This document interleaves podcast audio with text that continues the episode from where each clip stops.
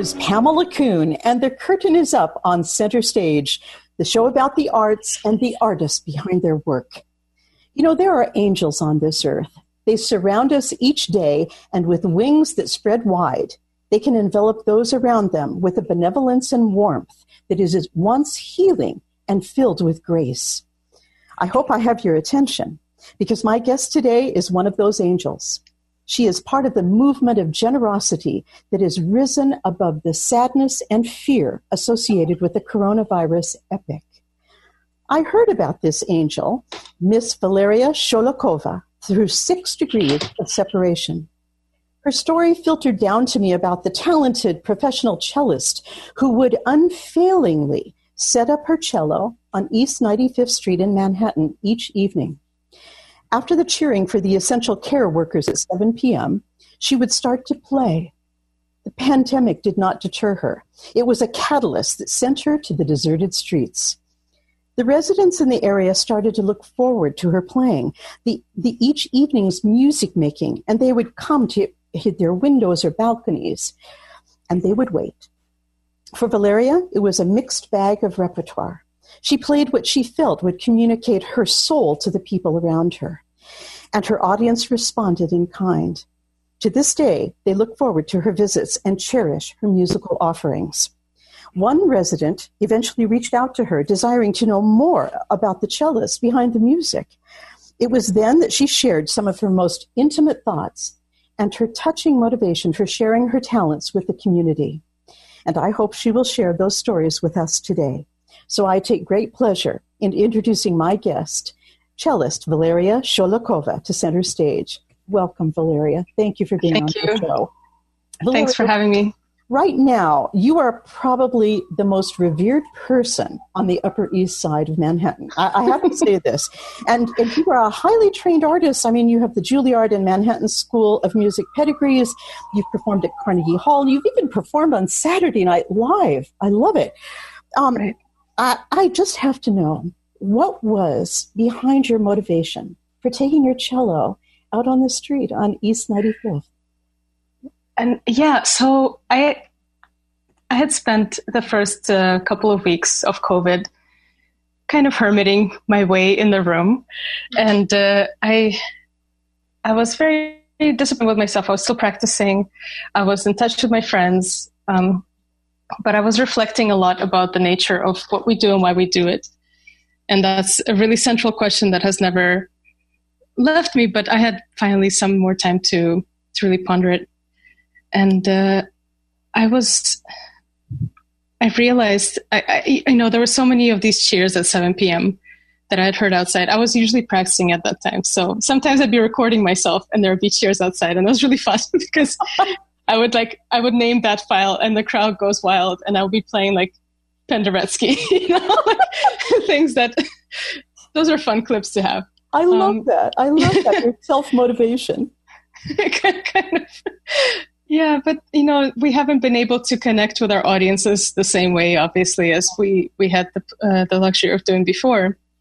So one day, I happened to be outside at 7 p.m. and I realized that there were people outside on their porches, looking out their windows, and I had no idea who they were. I spent uh, the I've lived in this block for three years now, and uh, I've um, I spent most of that time being out of the house and i would come home after a show you know that would be like after midnight most show our show would finish after 11 mm-hmm. and i was in the yiddish fiddler on the roof so i'd be home pretty late um, or just out and about as many of us are and i realized that i knew nobody on this block and i would have i'm always looking for a sense of community in my life Beautiful. so i thought how nice would it be to get to know these people and um, but I, I don't think that was actually the primary goal.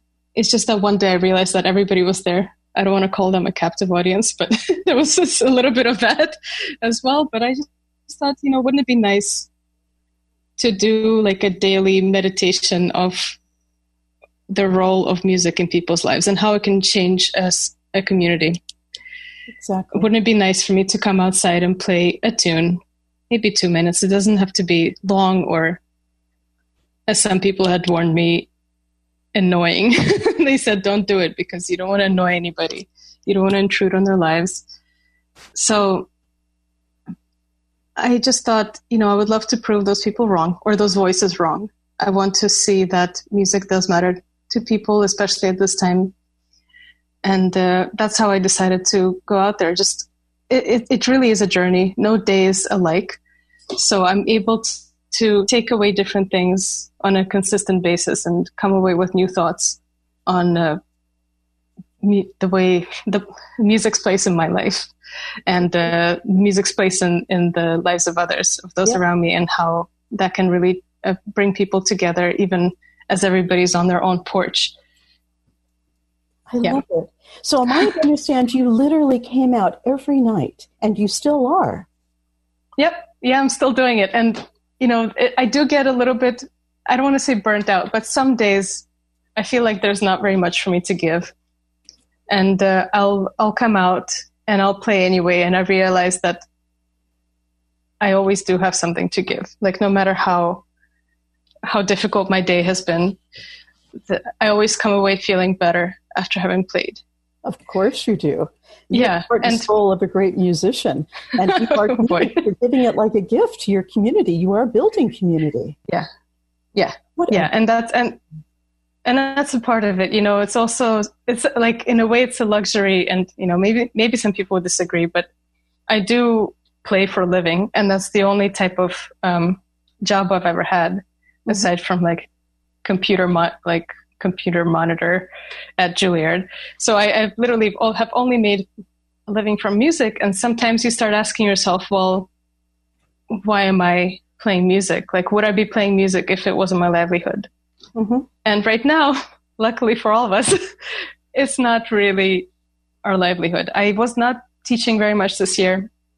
I'm teaching a little bit online, but I'm making like a tiny fraction of what I used to make. And it's actually very liberating because I can look at my life and say, well, do I, am I still doing it when I'm not getting paid for it? And why am I doing it? And um, that's been, it's been a process. I'm so, learning a lot. So you are reflecting and actually asking yourself, you know, is this is the music that I love? You know, is the process of playing what I love, even without being rewarded in a financial way? And I think yeah. we found the answer to that. Right. Yeah, and I think part of the problem is that I expected it to not not um, playing a nightly concert was something I expected to not necessarily continue because I wasn't sure if people would still come out for it. Like I didn't want them to feel obligated to come out and listen to me. Um, I'm a little bit surprised at how my block is still responding. I mean, just yesterday I played a couple Sinatra songs and everything was still, and people were just so moved by it. Of course, and yeah, but that's kind of the problem. I think uh, a lot of us musicians don't realize the value of what we do. Exactly. In these times yeah. when we're forced to be online only and we're not having our live music experiences, you know, we forget how much that gives to everyone. And I can tell you right now how much you are giving to the neighbors because I have a quote from one of your neighbors. I have to read something. This may surprise you, but it's straight from the heart. Okay. So, yes. uh, this is one of your admirers who lives on 95th Street. This, this is Kerry Dunn. He's an attorney okay. who has lived on the block since 1993. He spent the entire month of April alone in his brownstone preparing for a Supreme Court argument. An argument in You're the kidding. Supreme Court. No.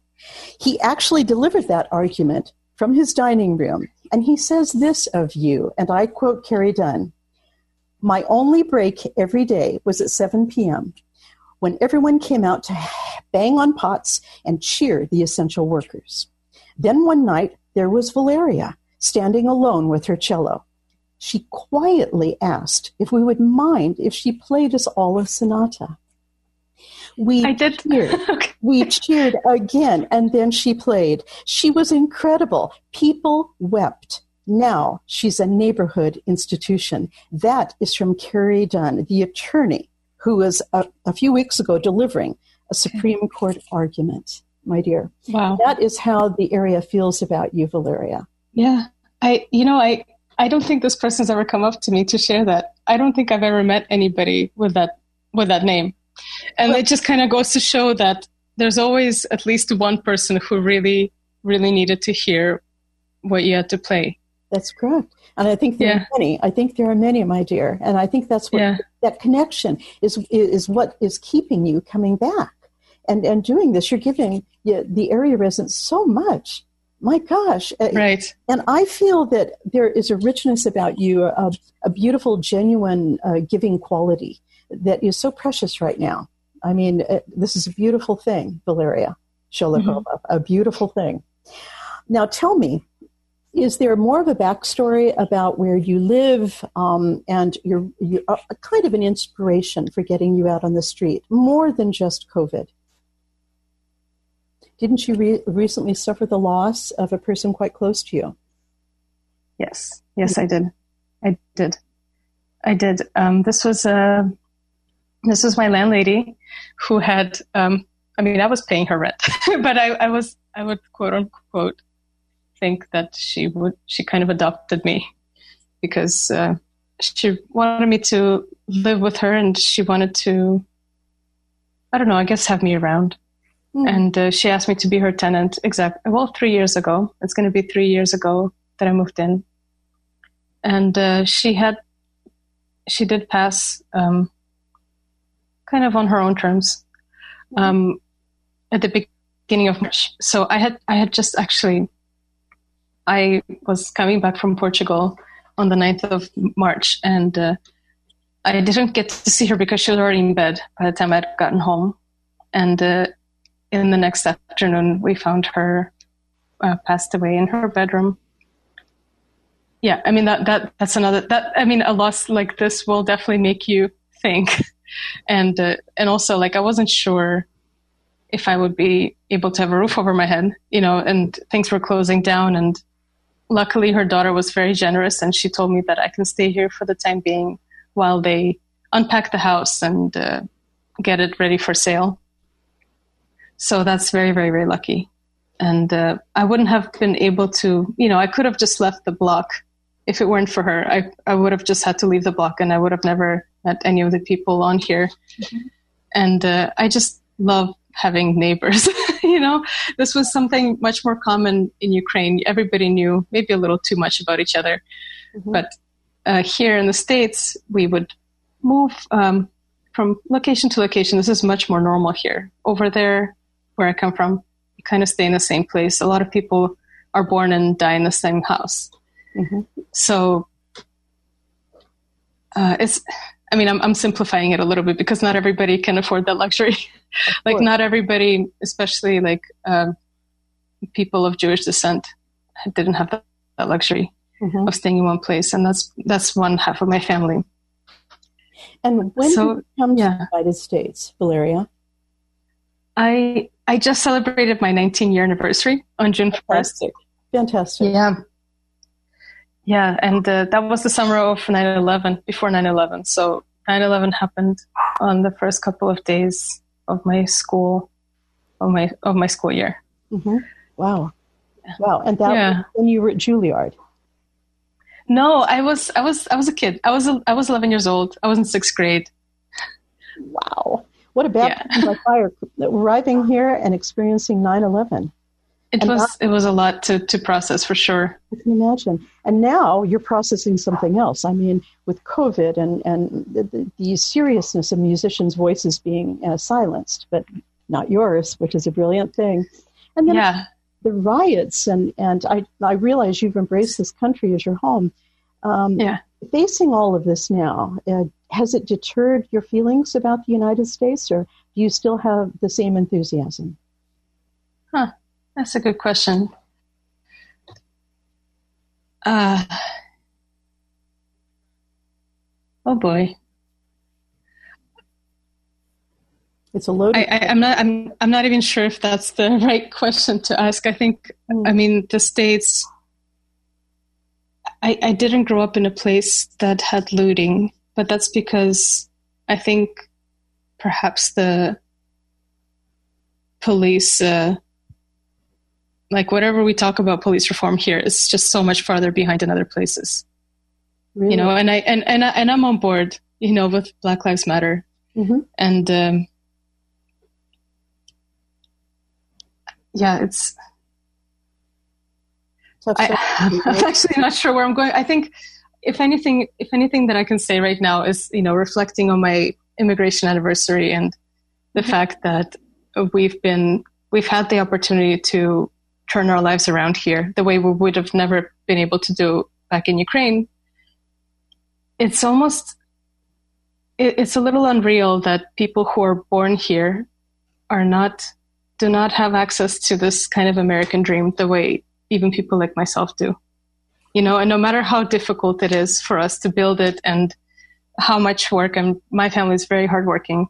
Mm-hmm. I don't think anybody's ever called me lazy or my or anybody in my family. But no matter how hard that was, I feel like we we were still we still had a greater access to it than some people of color. And that's that's just so heartbreaking to me because I know how hard it is, is to, to, to get from point A to point B.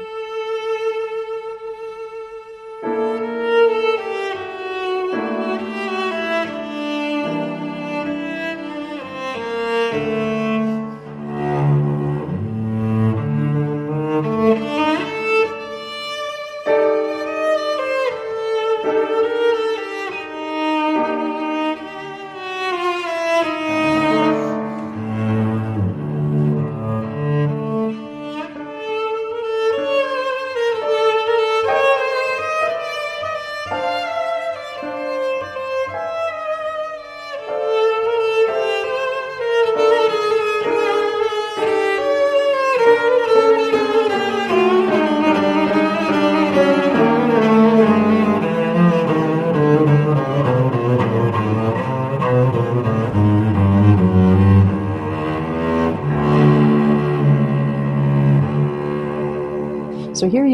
building community on East 95th. Yeah. Will you be playing there tonight? I will be. And what do you think your repertoire will be tonight, Valeria? Um, well, it's funny because um, a couple from a, f- a few a few doors down asked me to play some songs for their anniversary. Oh. And they asked me for something from the South Pacific, and they wanted a selection from there, but I'm thinking about how I can tie that in with um, with like all the incredible love songs that that became famous through like uh, some African American artists like Nina Simone and I'm thinking tonight I might play one of her songs or like an Aretha Franklin Perfect. song as well. You know, just like something that is so soulful and things that gave me so much meaning to music, like in general, just listening to these songs, it's just like, it's mind blowing. This music's mind blowing. And it just makes you feel so deeply that you're like, of course, music is powerful. Yes. So it's, it's also like edify, edifying in that way. That is fantastic. Yeah. I love it that you're taking requests. I think that's just great. Yeah. I'm, I, I asked for requests actually. When, when they first reached out, they asked me for my name, and that was kind of funny because I had forgotten to introduce myself to these people. like a week later, they're like, "What's your name? Do you live here?" it was kind of funny. You see, that um, shows me yeah. how selfless you are about this, and that your heart is in absolutely the right place. You know, for offering your talent on the street. Right, but if I had done it for selfish reasons, I don't think I would have even gone out there. Mm-hmm. You know, it, it would have felt so wrong. But you know, during the time, this sheltering in, during the time, uh, this stressful time for all of us, the fact that you have shared of yourself with everyone and given everyone, uh, how long do you play? 30 minutes, an hour?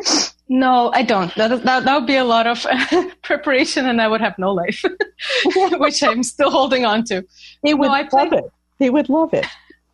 I did I did have a couple of friends come over once and we played like a longer set and that was maybe 15 minutes, 15 to 20 minutes. But I play about two or three songs per night. So that can be from five to 10 minutes. It's, it's enough for me to prepare at home because and to pick out the songs every day, it takes work. It takes time for me to like be thoughtful about what am I going to play on a given day mm-hmm. and uh, how to combine because usually I would only have to think of one song. Now they're expecting two or 3 mm-hmm. So how do I tie a few pieces together in a meaningful story? And, you know, a lot of this music is not written for the cello. Sometimes I'll just play a tune.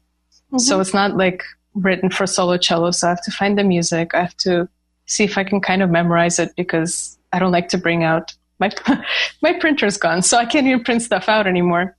So it's just, it's a process. Like I do have to definitely sit down for some time to prepare these things. So yeah, I think half an hour would have been a, a bit excessive for me uh, little, right now. I can understand the amount of work that is going into this. Yeah, you know, just let me ask you this: if if in ten years' time you look back mm-hmm. at this moment, yeah, let's say we're yeah. back to normal, whatever that normal may be for us, and hopefully we as musicians will be back working and, and we'll have music live again. But if you're really reflecting back at this time, what do you think that playing on the street on East 95th has given you? I think it it would have um, it would have given me the sense that music is very very necessary and people appreciate it much more than we musicians realize. You know, we're not essential in any way, at least in this society. Like we're not treated as such, and uh, you know, if there are any budget cuts, the arts are the first thing to go. So you kind of get the sense that uh, you're just not that you're a kind of a frivolous like add on to life. And and I'm and I'm you know being a little black and white here. But yeah it, just looking back I will remember the faces that looked back at me mm-hmm. yeah and the, their appreciation and every time I'm surprised by how long they clap that will be something I take away mm-hmm. and maybe if ever I feel nervous before performance or not sure of what I'm doing or why I'm doing it, I can just look back on these faces and pretend I'm playing for them. That's so fun. That's amazing. I mean, that's like a gift for a lifetime.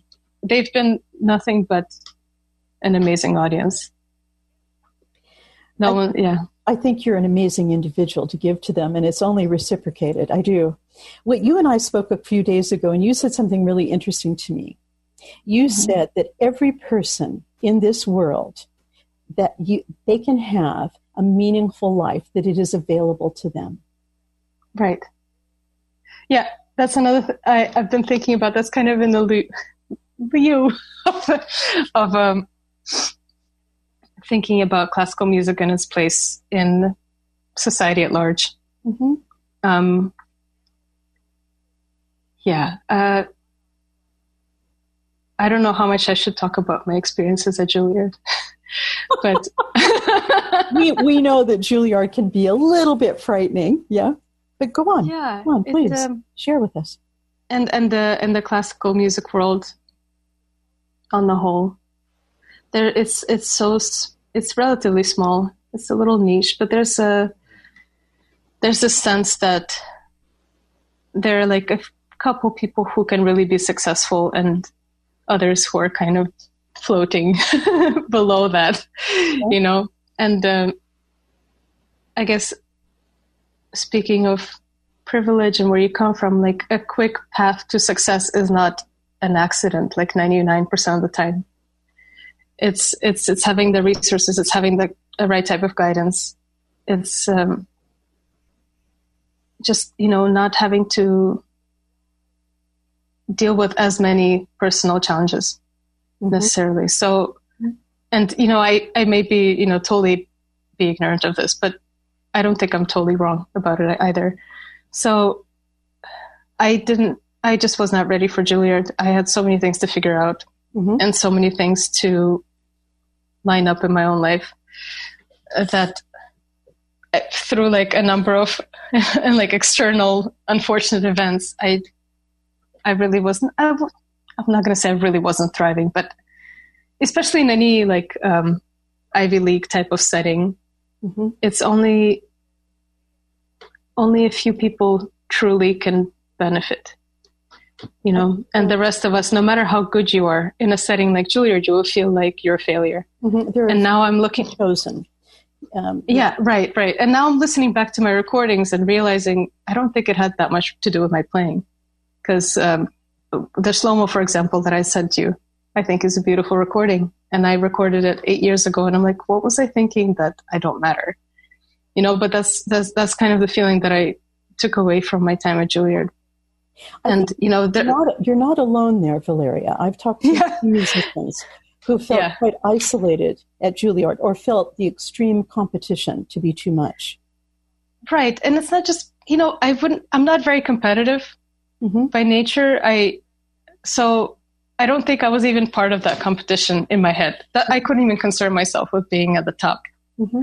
It was more like how people treated you, and when you felt invisible and were you felt like people could afford to do whatever they wanted and it would have been fine. It's just this feeling that people can afford to treat you poorly and it's fine. But but the shame yeah. in all of this is the the wound it leaves upon you as a musician. To, to think for one yeah. moment with your wonderful talent that it, it might be dumbed down just by an attitude, you know, or that feeling is is almost a crime. Right. I mean, you can look at it that way, but you know, I I also I also think that just not striving for success and not necessarily being competitive is kind of ties back into uh, the what we had talked about a little earlier, what you had mentioned a little earlier about le- leading a life of meaning. And you know, it's so easy to get caught up in like, am I playing? Am I like in this group of whoever? And uh, it's been so nice for me to just step away from that during this period and say, you know what would be really amazing if I did things that were meaningful to me. Absolutely. And once you do that, all of that doesn't matter. Like it doesn't matter how people think or treat you because I don't know. It just it just doesn't it, it just it just it's such a it's been such a lift from me.